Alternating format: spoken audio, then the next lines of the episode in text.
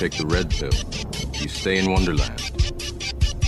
And I show you how deep the rabbit hole goes. Welcome to Life in Red.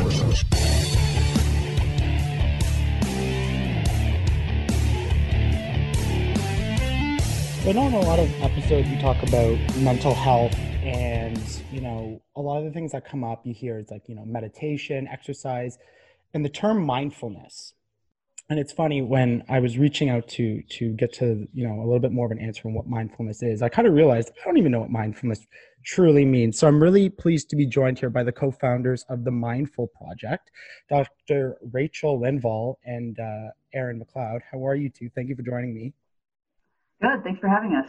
Thank you for having us on. So, um, you might know Erin McLeod's name. She is probably one of the best soccer players uh, our country has ever produced in Canada. Uh, and Dr. Rachel Linval has her PhD in mindfulness. So, before we kind of get into this conversation, uh, Doctor, if, if you don't mind, can you just line, like, give a little bit of a kind of basic baseline of what mindfulness actually is? Yeah, I think that you're not alone in wondering what mindfulness is because a lot of times I think it's it's a word that's really thrown around quite a bit recently and the most basic definition is just paying attention on purpose in the present moment in a non-judgmental way. Interesting. Okay. Yeah, it's it's one of those terms like I said, you hear it in the mental health conversation, you hear it in business lingo a lot now and it's kind of like, yeah, just practice mindfulness and you're kind of like yeah, okay. And then that's, that's kind of where it stops. So um, glad we cleared that out. Now, the Mindful Project, what is it and how did you come to kind of, I know it's a big question and probably a, a lot of journey along the way, but how did you, you guys come to find it?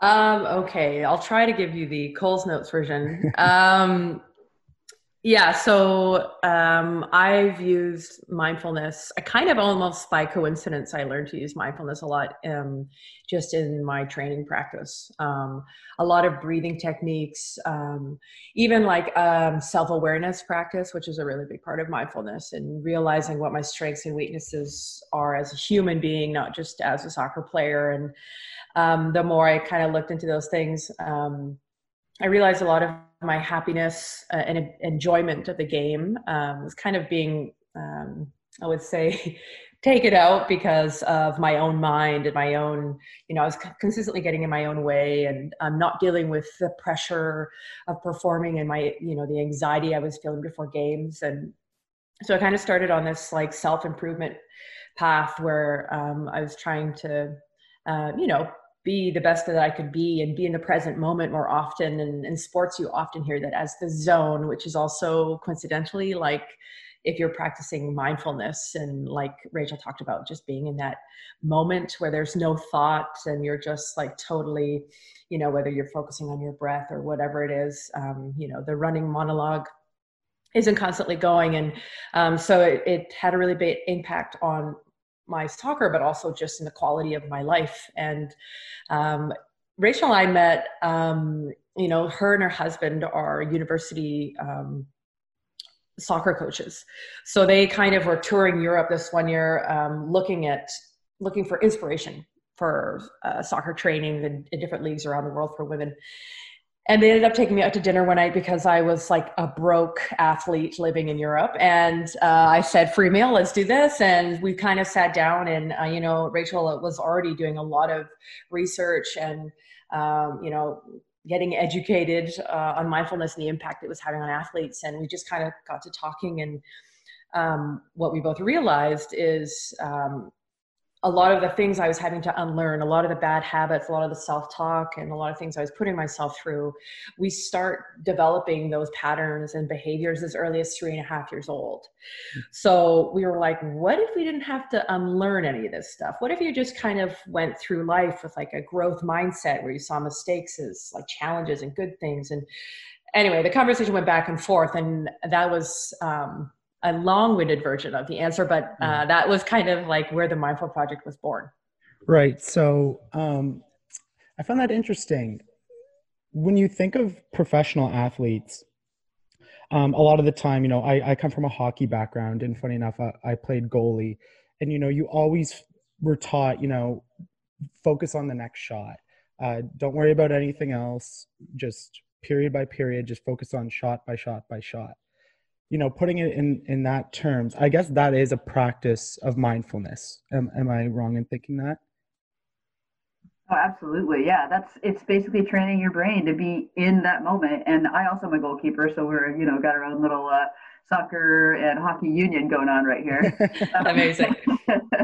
but yeah, it's basically it's it's training your brain to be in that moment. You're not worried about um, the score line. You're not worried about you know what's happened before or what might happen next. You're literally just putting yourself in that moment and doing everything you can do to you know control the game in that moment as that goalkeeper you know there's you're you're moving you're adjusting you're talking you know everything that you're needing to do in that moment versus again trying to predict the future or correct the past right and i'm happy that you two both understand that talking to yourself is not weird as a goalie it's completely normal so um, i'm interested so i mean this has been part of i guess when you put it in those terms a part of our conversation especially when it comes to sport for you know generations at, at this point. But when did it start to become a little bit more mainstream and you know a little bit delving deeper into the science behind it?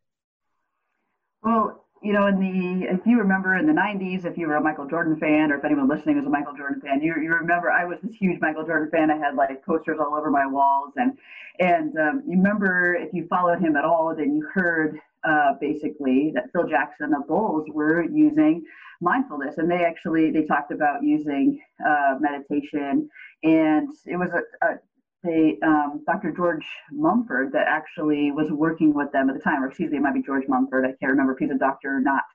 But he uh, wrote a book called the mindful athlete. And so he was involved uh, with them um, and working on mindfulness. And michael jordan and several other athletes attributed all of their success or a lot of their success uh, in the 90s to using mindfulness um, it actually popped up in the 80s with a rowing team that actually used mindfulness. So, and they attributed their success uh, at the Olympics to using mindfulness. But of course, in the 80s, it was no no athletes were really using it. Then in the 90s, you know, it was kind of unique that the Bulls were using it. And I think that research started happening more into the 2000s.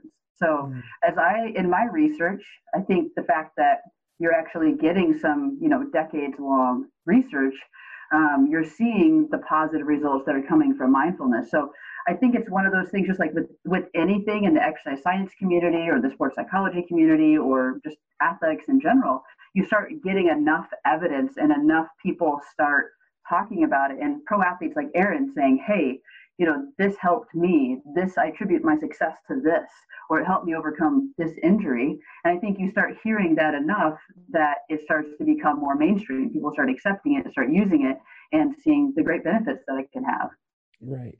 Erin, um, if you don't mind me asking, you know, uh, in, in the prep for us chatting today, you know, just I remember some of your story from, um, you know, when I, I don't want to say when I was a kid, but you know, back. In, it's okay. It's okay. but so you know, I I'd watch TSN and you know I'd follow along and kind of remember some of the pieces that were done. Um, you know, you went through some difficult points in between 2008 and, and the 2012 Olympics. What was it that you know brought mindfulness to your uh, your attention and that you wanted to develop that practice? Yeah, I mean, um, again, I'll try my best to, do Cole's notes, but there's no guarantee.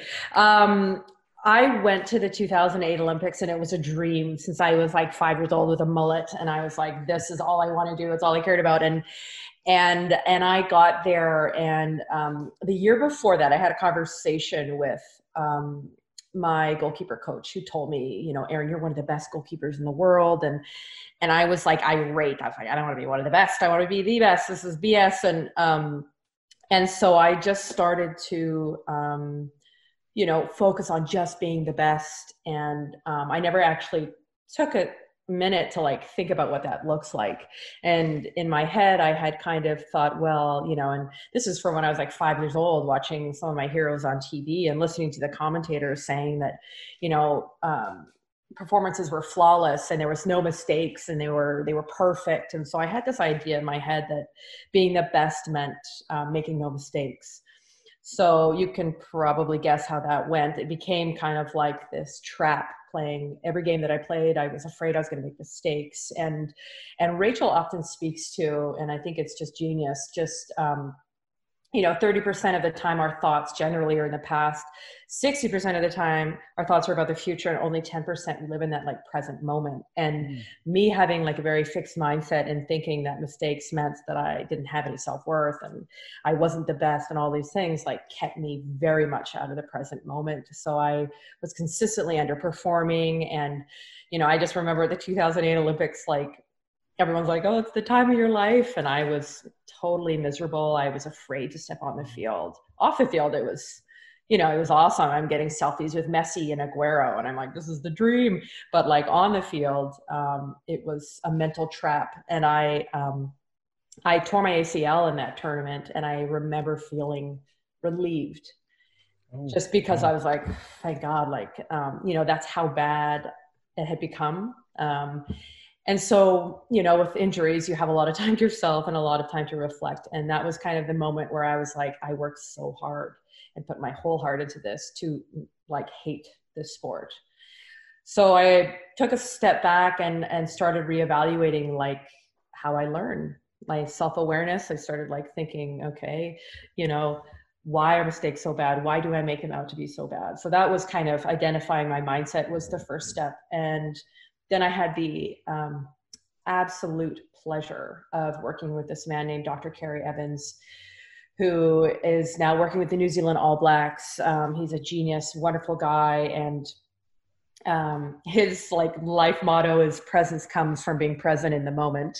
And I was like, "This is my guy." Um, and um, you know, I asked him like, "How do I stay in the present moment?" Like, I'm all over the place worrying about this and that, and and he was like, breathe in for three seconds and exhale for four and count while you do it. And that was it. And I was like, okay. And um, funny enough, there's science behind it. And I know Rachel's smiling, I can see her, but um, you know, the longer out breath activates your parasympathetic nervous system, which helps you make clearer decisions, you're more calm. Um, and then the counting for me just like when the running monologue's going and and then I just focused on counting, then I was just focusing on the counting and my breath and it brought me right back to the moment. And that is really mindfulness at its core, right? So I started doing that in training. I started doing that like off the field, in games. Um, but even just like being more process oriented, like he was wonderful. I remember one training session, I was like, my voice, and as, as a goalkeeper, you know, you, are supposed to give information. And I was like, no, no, no, no, no, no, no, no, no, no, no, no. That was my tone the whole time. and anyone in their right mind would drown that out, right? So he, he, you know, I would start focusing on, you know, even the tone of my voice and the way I was speaking to people, mm. the way I was commanding and just small things like that really just like took my game to another level. And um, the 2012 Olympics, I made a lot of mistakes in that tournament, but um, I didn't get held up by them. I was able to get right back into the present moment. Afterwards, I could like analyze video and like take learnings from it, but I kept coming back to the present moment. And, um, you know, we ended up winning a bronze and it was a wonderful tournament. But the coolest thing about it is I just really fell in love with the game again. And I mm. think that was like the most rewarding part um, of my journey. Right. Long, long story there. I always say never apologize for long stories. Yeah. Uh, it's truly fascinating stuff. And, you know, when, when it comes to someone like myself, and like I was saying off the top, when you're talking about mindfulness and, you know, you kind of hear it and you're like, yeah, yeah, okay, yeah, breathing. But when you hear it come from a professional athlete and, you, you know, that, that concrete kind of like, no, this helped me do this, it makes people listen you know it, it gives that validity to it that some people kind of you know crave when they they want information you know uh not unfortunately not everyone likes to sit in a lecture and and and take everything in you know which is unfortunate but kind of the reality of how people learn um doctor I, would like to kind of dive into just a little bit of this the science behind it. So, you know, when we talk about things like meditation, about breathing, you know, Erin touched on it just very briefly, but I'd like to hear your thoughts on it. What is it about breathing and being present in in this moment? What are some of the things that it, like science tells us that it does and makes that difference? Yeah, thanks for asking so I can geek out a little bit because I absolutely love this. Because just just a little backstory, I went into my doctoral research not planning on, on researching mindfulness. Oh. I, I actually started um, researching because I was I, I've coached uh, college women for uh, 20 years, and I always felt like I connected well with them, and I already had a master's in uh, exercise science and sports psychology, and had done a lot of, you know, I have a certified mental coach. I had things that I was already using to help them mentally, but I just this next generation of athletes, I was I was missing on, and I was like, what's different? And they were mm-hmm. more anxious. They had more fear of failure. Uh, they're just more stressed out. I'm also a college professor, so I was seeing it in the classroom too, not just with my athletes. And so I started wondering, like, is it just me or is this a thing? So I actually started researching stress and anxiety in what we call the emerging adult population. So that's basically like late high school up all the way through like graduate school students. And um, the research showed that stress, anxiety, fear of failure, depression, like pretty much all of the horrible mental health things, right, are like through the roof with this population. And then even down all the way into that elementary school population, which is really disconcerting. And so as I was researching this, mindfulness kept coming up as uh, a mitigator or something that actually would reduce a lot of these symptoms. And so you obviously have people that say it's helping you're like okay but what is the actual physiological side of things right yeah. so that's what i think is so cool is that breathing like uh, erin was saying it activates the parasympathetic nervous system which calms the body down so think about you know you're getting ready for a big event or something that you're nervous for. That heart rate automatically goes up, which is good to an extent because it's getting more blood and oxygen where it needs to go. But when our heart rate is over 120, we actually can't think as clearly. And then over 150, you really can't think as clearly. So when I'm talking, telling my goalkeepers like, hey, I know that your defender should know to do that, but they're sprinting their butt back on defense right now, and they are not going to remember that that's what they should do because that heart rate is elevated. So in that same sense, we don't think as clearly when our heart rate is up. And also another thing is that stress hormone cortisol, right? So um, doing using breathing, using uh, meditation or mindfulness practice um, is shown to bring stress hormone cortisol down. Like it actually reduces the production of it in our body. Um, it also reduces blood pressure and uh, also um, um, I just blanked on the other one. We're talking about heart rate, we're talking about blood pressure, we're talking about cortisol. But basically, there's another uh, stress hormone that our body produces that it also lowers. And I just geek out because you can't argue with the physiology. Like you can't argue with actually taking these tests. Another thing it does is it actually uh, regulates uh, heart rate variability. Now, heart rate variability is when something surprises you or something comes at you that you weren't anticipating. Even for academics, it could be a pop quiz. You know, for something on the field, it could just be something that you didn't expect. And so uh, that heart rate can jump, right? Which essentially that heart rate jumping, it's kind of that panic moment. And uh, people who participated in six weeks of mindfulness, their heart rate variability, when kind of like scared for a second, it actually came back to normal significantly more quickly. Like they had more control of their own heart rate, which I think is nerdy cool. Yeah. I love seeing how excited you get about it. yeah. Yes, uh, that's what Erin knows I love to geek out on this yeah. stuff. But I it was again mindfulness wasn't it wasn't something that I was even on my radar as far as something to um, research. I, I was aware of it, you know, I was aware of it, you know, through um, pro athletes and other things, but I hadn't really. I, I was kind of like, well, everyone kind of uses their own thing. But then when the science is irrefutable science, um, which I think is just outstanding. So, and then using it with my own athletes, just seeing um, the great results with them. It's just it's just been exciting uh, in my classroom using it with my students, seeing their stress levels coming down, their anxiety coming down. It's just really exciting to actually see it in with our own product and in our own lives, as well as you know, in the research. Yeah, it, it, and it must kind of be nice that you can kind of like you safely experiment with different things without you know causing harm to anybody. Uh, when you think, it's funny that you bring up you know the the young. Uh, I, always call them millennials because that's what everyone does, but it's you know Generation Z and everything like that. But you know my peers and and even me now becoming a manager and having people under me those are those are things that you really have to be conscious of it's a it's a very new mentality of of how to run a workplace how to run a sports team um, everything about that so you know it doesn't have to just apply to sport which is what i find so interesting. It, it applies to business um, to to your workplace. What i'm curious to ask about you you mentioned how you're using it with your students.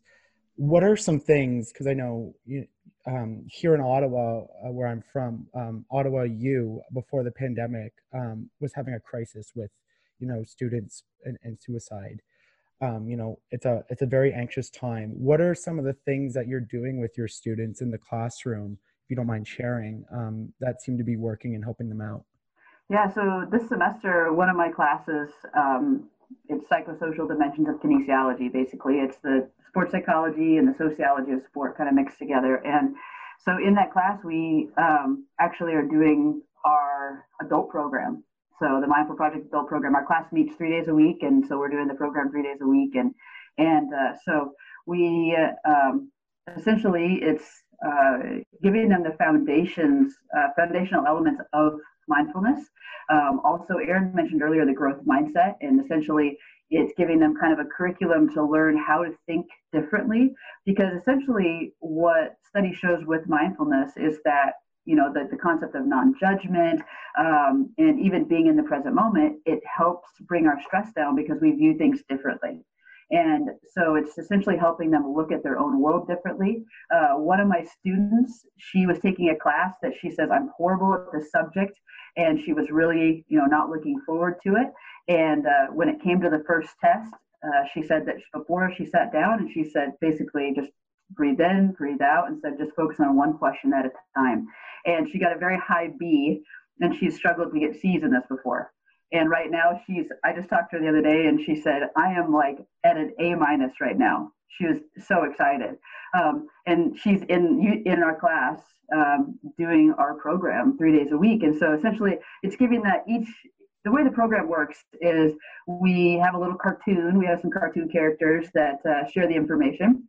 Mm-hmm. And they kind of give the concept for the week. Each week, we build on a curriculum as far as giving them the tools to be able to handle what's going on in their daily life and be able to better use mindfulness in their life. So, we have a little cartoon that introduces the subject, um, and then we have a guided audio, which is Erin's soothing voice that uh, basically helps them with their breathing and then also uh, some imagery and applying the technique of that day. And then we have a journal that they reflect in.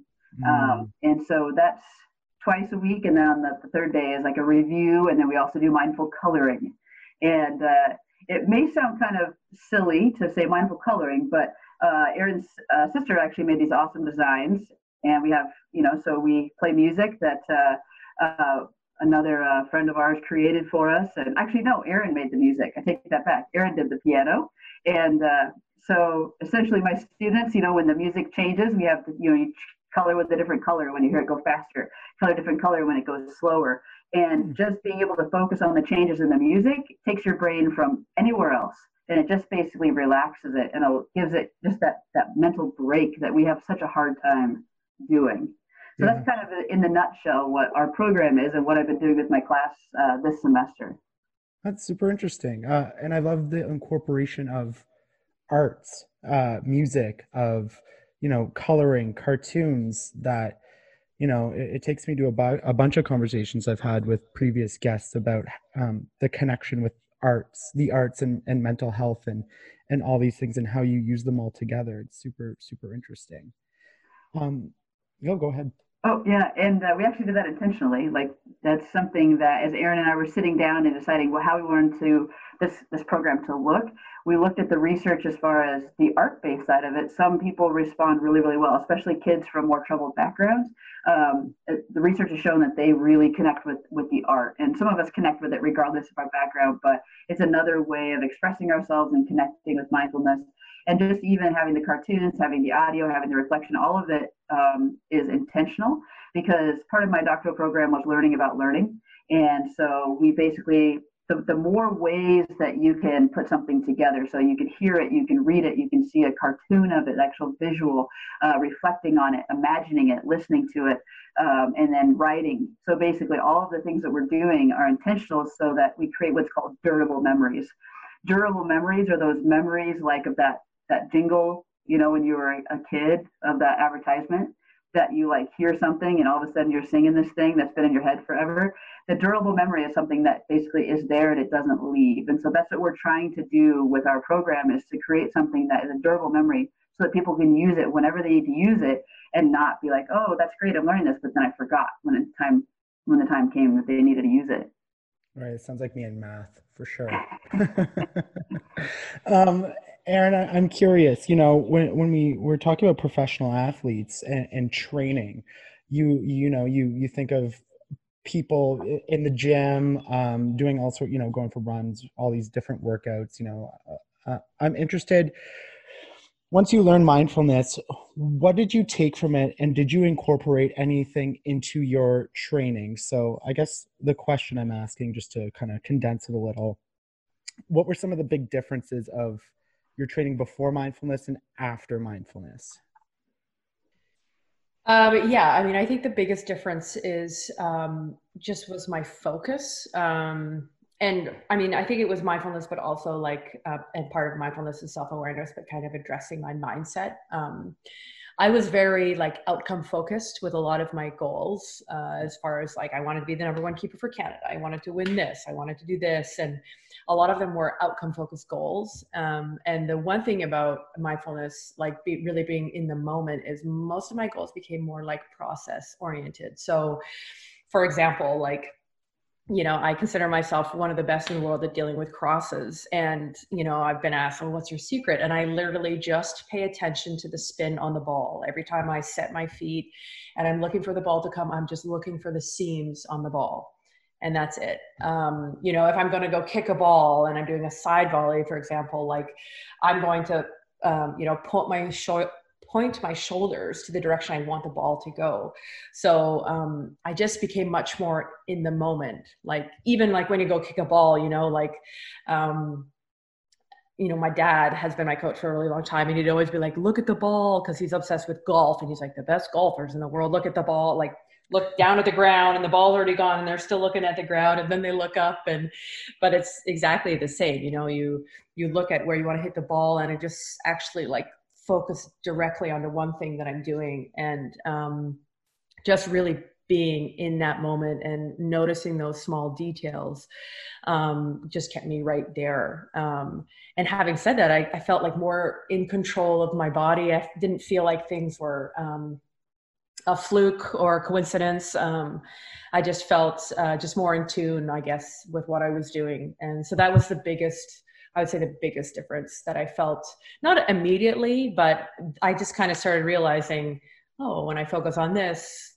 it works every time. So um, it was a shift, but um, yeah, it was pretty significant. And I, I do feel like, um, you know, one thing I wanted to add uh, when Rachel was talking is just um, the thing I love about mindfulness is like it, it's different for everybody.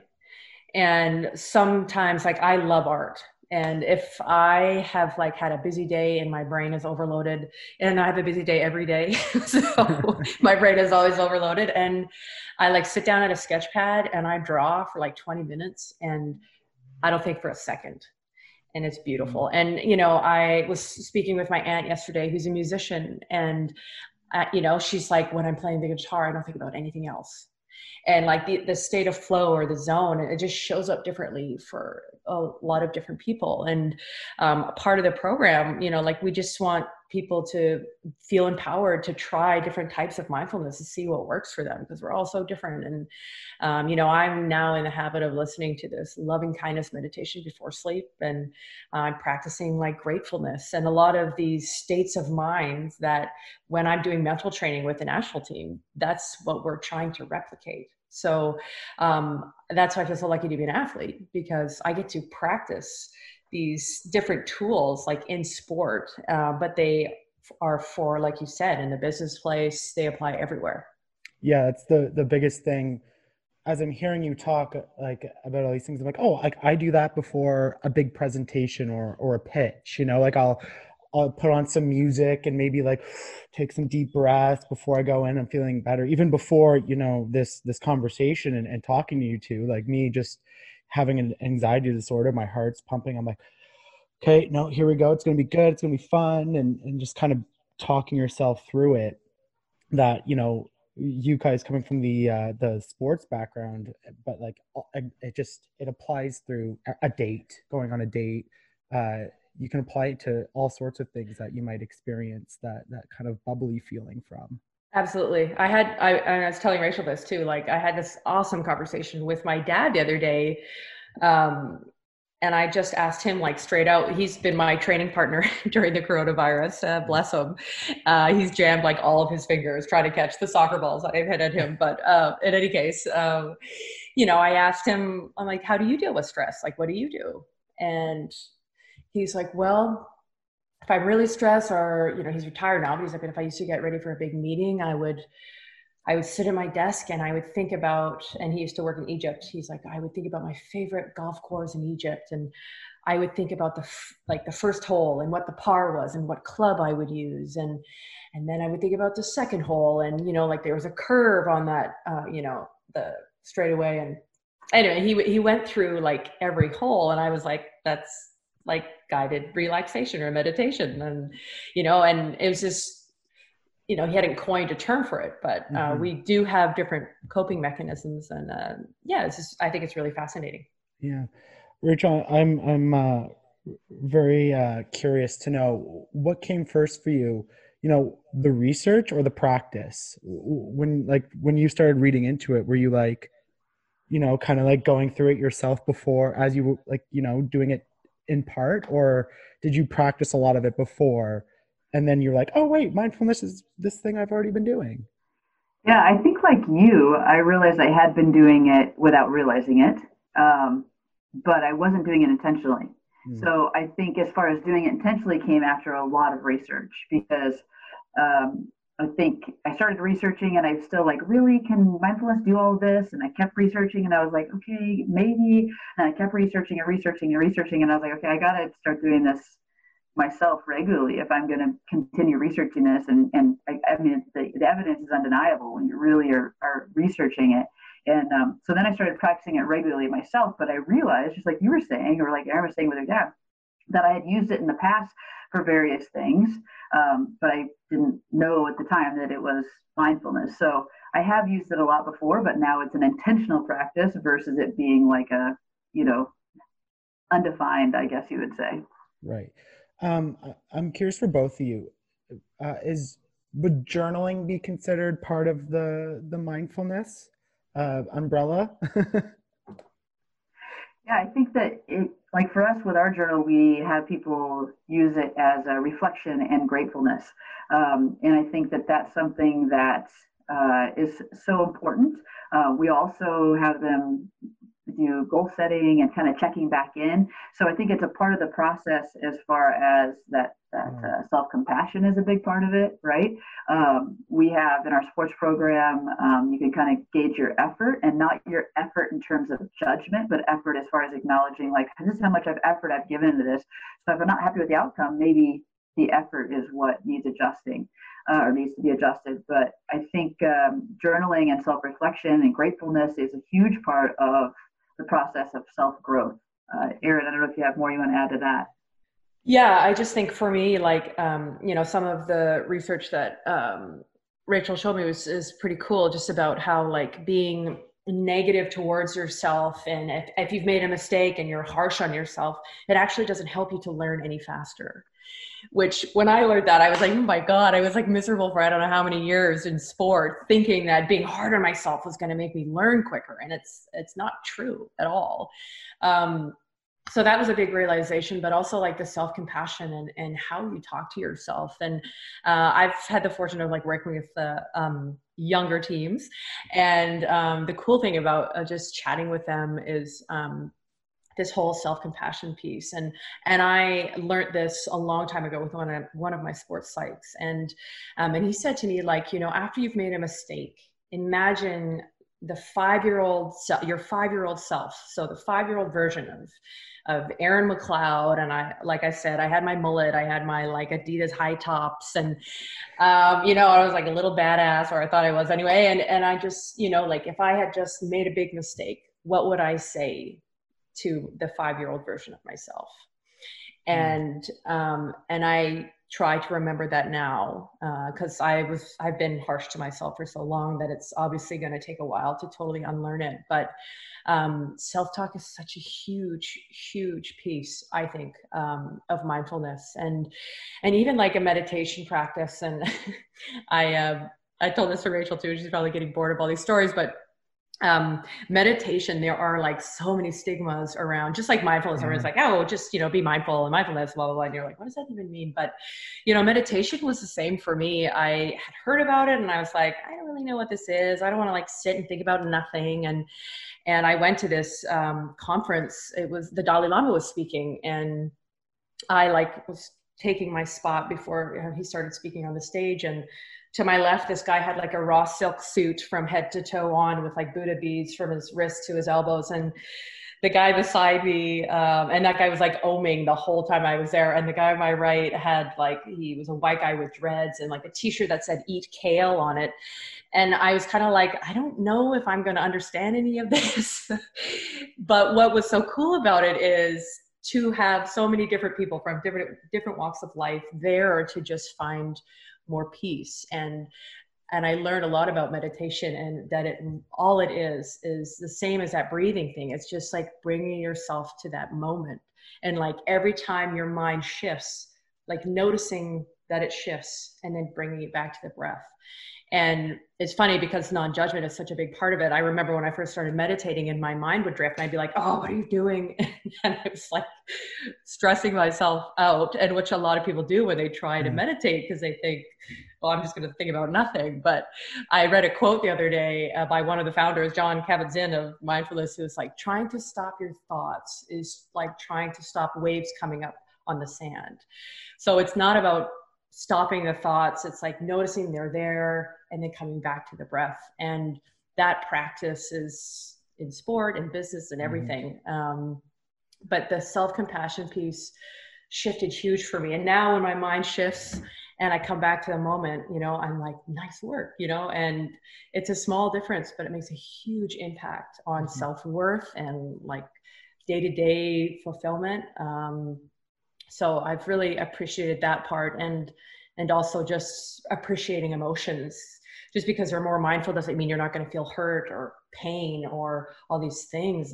It's just it's you sit with them and you kind of go towards them um, and deal with the hard stuff. Um, and um, yeah, so I'm I'm really proud of the shifts in my life, but um, and you know the research from rachel is like when you when you know you're like you know you got a golden egg yeah you want to share it so absolutely.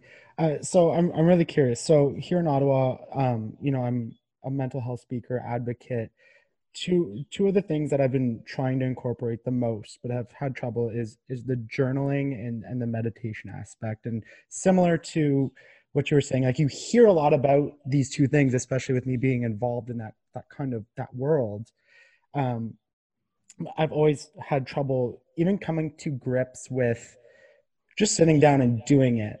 What my question is, and I don't know if you have the research or the, the data to support it, is there maybe a little bit more of a stigma with the mindfulness practice um, towards men? The reason I ask, and this is basically my own perception, is I'm from a small town.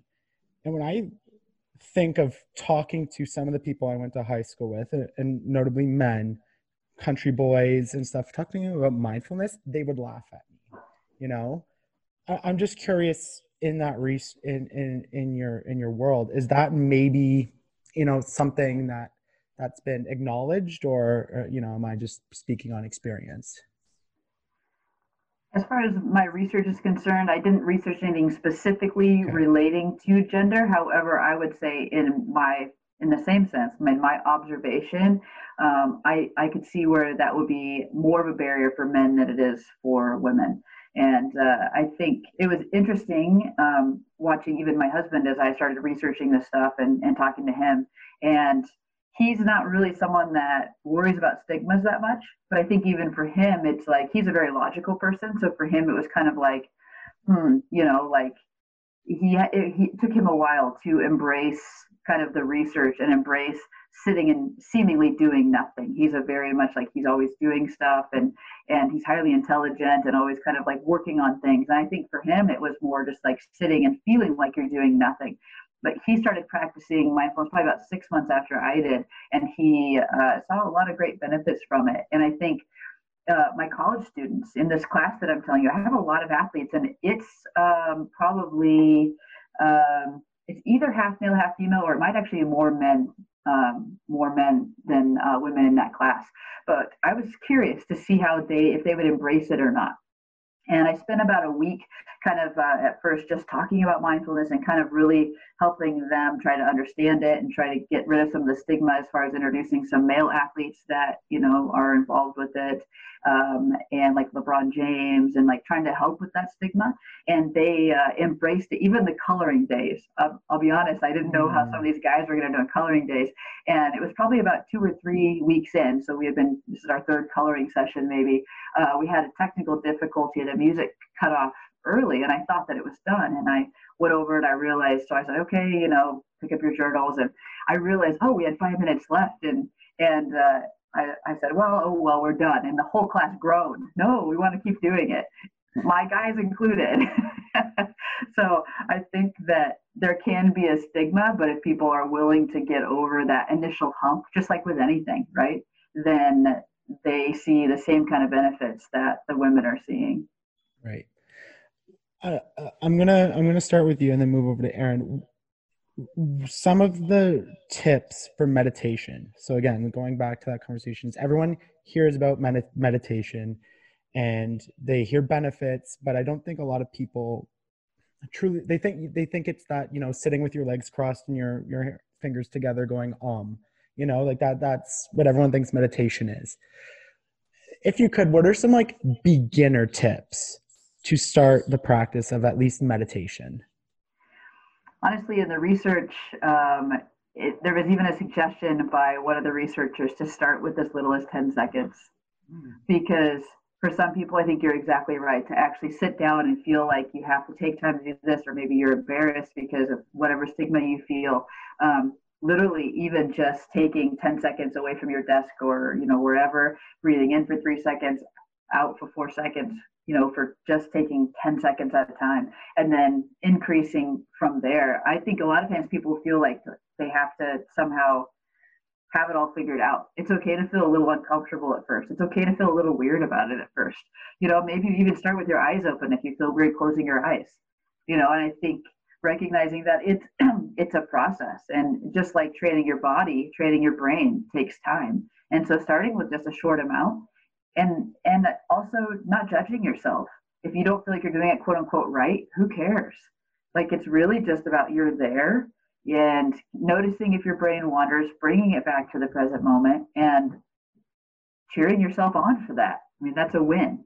Mm. so i think in everyday life too for me i've talked about this in another interview that we did but um, it can be done even by just focusing on one thing for instance i was getting in the van with my team one time and something had really upset me right before I got in the van, not with my team, there's something extraneous. And I got in and I thought, man, this is not really good for me not to be in a good headspace. And driving my team in a 15 passenger van. And so we were stopped at a stoplight. So I just literally focused on the tail light in front of me for, you know, 10 seconds and just said, it's red, it's rectangular, you know, there's four screws in it. I literally just made myself focus on that. And it brought my brain back to the present moment and put me in a better place to be driving my team. So it can be as simple as just taking, you know, you're you're at your desk. It could be looking at your pen or pencil for 10 seconds and noticing the colors, noticing the shape. It doesn't even have to be eyes closed, legs crossed, like you're talking about. Mm. Interesting. Um, Erin, I don't know if you have anything to add on top of that, and maybe some specifics that that maybe help you um, get through it, and when you started, especially. Uh, yeah, I mean, I, I did start like leading up, probably 2011, leading up to the Olympics. Um, but I've, for me personally, like I'm still like um, trying to figure out what works best for me. I, I used to make fun of the yogis in my life, and now mm. I like totally am into yoga. Um, so uh, you know, it's it's always trial and error, but like very simple things are. Um, you know, like when I was um, living with my my roommates, my parents, uh, for the last month, uh, uh, I was, uh, we would sit before dinner and we would do the breathe in for three and out for four and we would do three rounds of that before starting the meal. And what we noticed is and that was it. And we just felt more calm more present and had really great conversations. We lit some candles like we just enjoyed being there in that moment and and along the lines of eating you know like mindful eating is another practice. You can literally focus on the flavors the textures.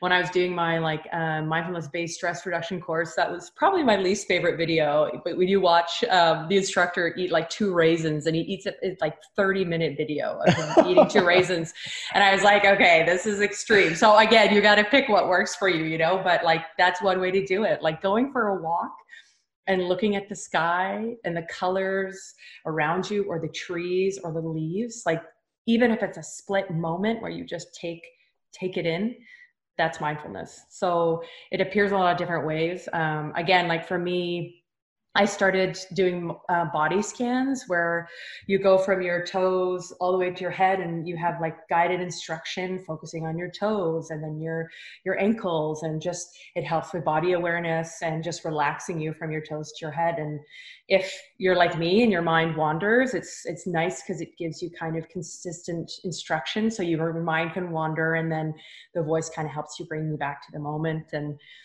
I'm trying to graduate to more uh, just meditation where there's less guidance um, and it's challenging. Um, when people say meditation is easy, they're they're lying or they've been doing it for a really long time.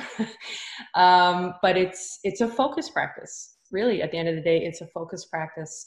You notice your mind drifting, you come back to the moment, and you can do that anytime. And the nice thing about working on your focus is the better your focus is, the better you you know everything is. So um, yeah like i said it's about kind of finding what works for you. Like i'm totally into yoga now and um, i just love the mind body connection and um, yeah just to like feel like i'm in my body and right here um, is something that i don't think i can say that i've felt my whole life for sure.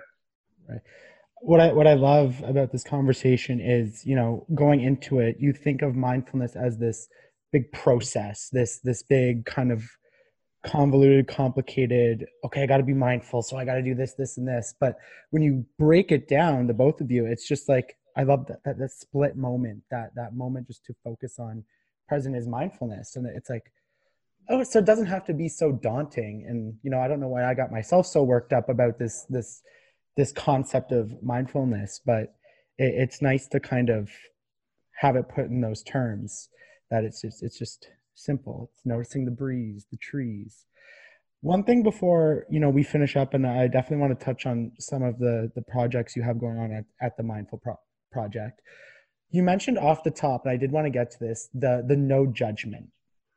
And i want to kind of touch on that and why that aspect is also really important when it comes to it.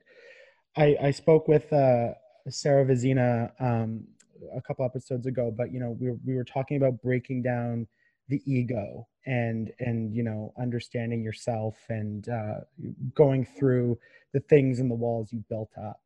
Why is this no judgment concept you know important to this whole mindfulness um, area of practice? Well i think that uh, one of the biggest things is that like erin talked about earlier being hard on ourselves, science shows doesn't actually make us better. And when we're judging ourselves for something, we're essentially our, our brain is in the past, right? So when we essentially are saying like, oh, or we're predicting where we will or will not be in the future. And so our brain is not actually in the present moment. And so I think so often we think that we need to judge ourselves to somehow hold ourselves to a higher standard. But reality is is that judging yourself and having goals or aspirations are very different because uh, for instance for me I uh, was lucky enough to contract hepatitis A earlier this year, and so I uh, got my my fitness destroyed, and I'm trying to get back into shape. And so every day that I am working on getting back into shape, I'm not where I want to be. And so I'm having to practice and say like, hey, but you actually got out there, you did this. This is more than you did, you know, a week ago, three weeks ago. You weren't able to do anything. So it's really saying this is, you know, maybe I want to be at a certain place but if I'm not there yet, what did I do today? Because all we can control is our effort, and we can praise ourselves and be proud of ourselves for this effort. I was telling Erin this earlier today. I've been really working on self compassion because, yeah, with I mean, with anything that we're working on in life, we're often not where we maybe want to be, but still recognizing that we showed up today. We gave effort today. Or if we didn't give effort today, then we can, you don't need to judge ourselves for it. Just note it and do better tomorrow. You know, Erin, I know you'll have uh, something to add to this. Always right? The long-winded one. Um, no i i mean i totally agree. Non-judgment is is massive and it's really really hard i think. But i also think which is cool and um, you know like our brains always want something to mean something. Like that's kind of i feel like how we're hardwired right? So the nice thing about a mindfulness practice is like the more you practice it like when a, uh, something a new stimulus enters into your world you react how you think it is going to affect you generally but the more you practice mindfulness a new stimulus comes into your world and you just see it for what it is for example has anyone ever been stuck in traffic? Yes. You're still you're in traffic and you're like your meeting's in 30 minutes and you're like I'm going to be late for my meeting. They're going to think that I don't care because I'm showing up late and it's going to reflect on me. They're going to think I'm a bad leader. You know, like we we go through this whole thing. Your stress, oh, yeah. your heart rate, you're like, "Oh my god." You're calling me out. yeah, right? And literally like the more and more you practice mindfulness and this non-judgment piece, you're like literally just sitting in a bunch of cars you know what I mean? It is what it is. And it's crazy. Like I at first when I was like getting into this, I'm like, this is BS. I do not believe this. But like the other day, um, I don't know if you know, my dad has a soda stream when I was with my roommates and so I'm like trying this soda stream and I didn't know it was broken. Um, but anyway, totally busted. So I put the water uh, bottle underneath and literally it sprays all over my body. I'm drenched. And my reaction is, oh, I think this is broken you know what I mean? Five years ago, I would have been like livid. I would have like chasing my dad down, like, what? Why did you? T-? You know what I mean? Like, and it is what it is, and um, and it's crazy. And why I think it's so relevant as well for athletes or for whatever you're doing is, um, you know, one of my favorite basketball uh, quotes by Michael Jordan is about like the 26. He's been 26 times was given like the opportunity to win the game-winning shot, um, and he, and he failed you know and if he would have reacted if he hadn't practiced his mindfulness he wouldn't have taken those other shot those game winning shots because he would have based it on what happened in the past.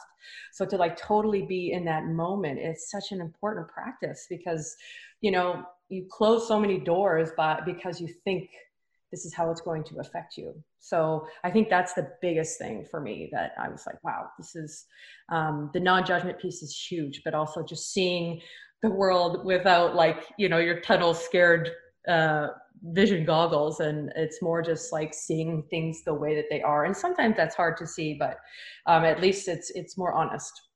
Yeah absolutely. Uh, you know and especially in a time like you know the pandemic where we're at right now and and you know I, I look at myself working from home and i find that such a struggle to be as productive as i might have been in the office and that's definitely a thought I've had. It's like, uh, you know, beat yourself up about it, uh, and you, uh, I'm not doing a good job. Am I going to get fired? Go and you go down that line.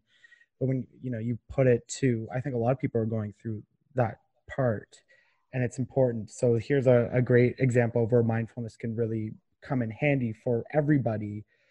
Uh, this pandemic, I think, is a perfect example of of using these practices to self you know compassion it, it's it's huge an interesting thing on that too is the fact that if we show more self-compassion to ourselves then we're more likely to show it to others. Because you know if we're sitting in traffic and we are recognizing like look I, I can't do anything about it then how much kinder are we going to be to someone else that gets stuck in traffic? Which is then going to create this environment where we're not judging each other that's something that I've worked on a lot with my team is it's like if we're not judging ourselves so much, then we're kinder to each other and it creates this environment to where we're not afraid to fail because we're not afraid to get called out or made fun of for something and then it you thrive as a result of it. So it has that effect not only are we kinder to ourselves but to others as well. I want to go th- through everybody on Twitter and just every time I see a comment just post a clip of this this conversation just under them when they're going off about things. Just yeah you know here here you go you know. So um, before we wrap up I, I do want to touch on you know the mindful project um, what you two founded. You talked a little bit and you referenced some programs that you you have available and that you've implemented with things. You know what what are you are you aiming to get you know everybody children? Is it sport focused like what's kind of like that that um, target that you're trying to go after with with the project? We initially created the program for kind of the elementary school age, six to 12 year olds, because that's that age that they're really um, able to, you know, digest the material and be able to. They, their brains are very moldable at that at that uh, time of life. We've had um, groups as young as four to six use it as well and really uh, got a lot out of it. But then we had just our lives. You know, I'm involved in the college world, and then also we just have a, a, lot of people wanting this type of program for obvious reasons as far as anxiety, stress, whatever. So we also have an adult program, and then also basically like a, a teen program as well. And then we have a sports specific program, and then we have a non sports specific uh, program. So you know, kind of trying to meet the needs that are out there as best we can. Clearly, us being so embedded in the sports world, uh, sports is a huge thing, but as you know, this is not only vital for sports, but just for life. So we are kind of looking at both. Yeah, no, I know sports is the ones that really embraced it. Um, I work for uh, a media company here in Canada, um, and I work in radio, and I know the their practice, you know, from our CEO down, the that they're they really preach that that mindfulness practice, and they have a, a whole bunch of programs around it, and they're and they're trying to implement it, but you know, even with myself, um, I'm a speaker with Do It for Daron, um, which is the the hockey youth mental health pro, and I kind of agree with what you know you you were saying about the youth, and it's like my belief too is tackling the like not the issues, but giving them that foundation when they're young, um, so they have those tools that as they progress more in life and through you know the dramatic years of our our teens and college and then into our professional lives that they've already learned all this stuff and they're not trying to learn it once you know they've been in their career for 30 40 years and entrenched in their ways. So i think it's huge that you know it's a great thing to reach the kids well when erin came to me with this uh, idea originally we were talking back and forth but then she's like hey what if we actually like create a program like that she really was saying i want to give back and i really want to reach these kids because if i only could have known what i know you know now um, how much better could I have been? And then plus when you just see the stats of the anxiety and the stress and, and the depression and the suicides and suicidal thoughts and all of this stuff that kids are experiencing at such a young age, it just feels like how can you not, you know, try to reach out and, and help them while they're young. An, an interesting note in my research, uh, this is, you know, again, a little like nerdy side here, but uh, by age 12 or 13, kids actually have the majority of their emotional vocabulary. And so this actually allows them to digest and talk about their feelings because a lot of times I feel like, especially middle aged men are told, you know, you don't talk about your emotions enough. Well, a lot of times they actually don't have the words to say because kids, boys especially, weren't asked to talk about it when they were young, where girls probably were. And so that's an interesting thing too, is by you know hitting these classes or these sports teams and actually getting boys to be able to talk about their feelings and to be able to um, actually identify what's going on in their brain, then they're going to be able to talk about it better later in life because it actually expands their emotional vocabulary as well, which I think can only only help for all areas of life.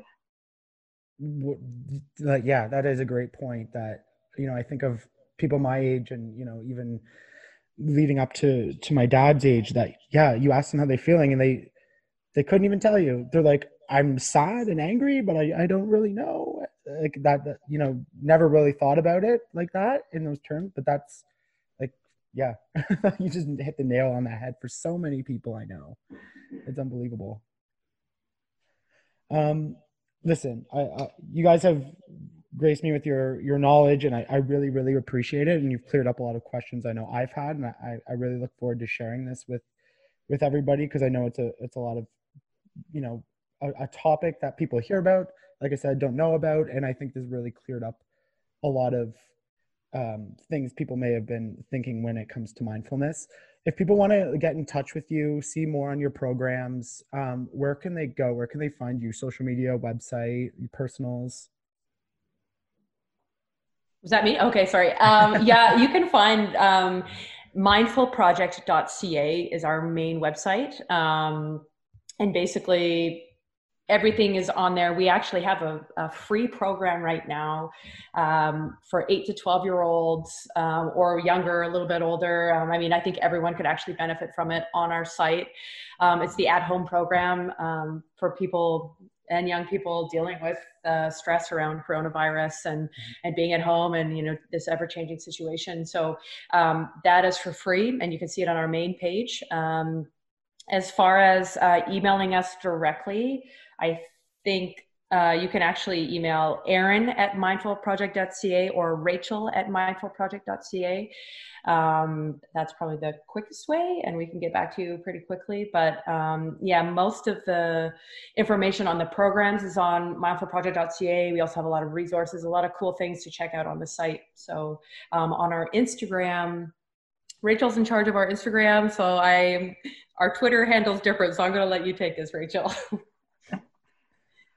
Yeah, so you can reach out if you just go on our website. It actually has all of our, our handles that are there. You can click on. Um, also, you can reach us uh, just by there's a contact uh, submission form there as well. So um, yeah, we're we're happy to to talk with you further if you want more information on uh, Instagram. We're underscore mindful project. So that's our our Instagram handle there. People want to to reach out to us there, um, and then our uh, Twitter and Facebook are uh, on the main page there of our. Uh, I do remember all them. Yeah, I don't remember yeah, yeah. my head. I'm looking at it. That's why I was like, Rachel, you got I hear you. No, no, I really appreciate your time today. Uh, thank you so much. It, has been a, a, true pleasure. Thank you very much for having us. Okay. Yeah, thanks for having us.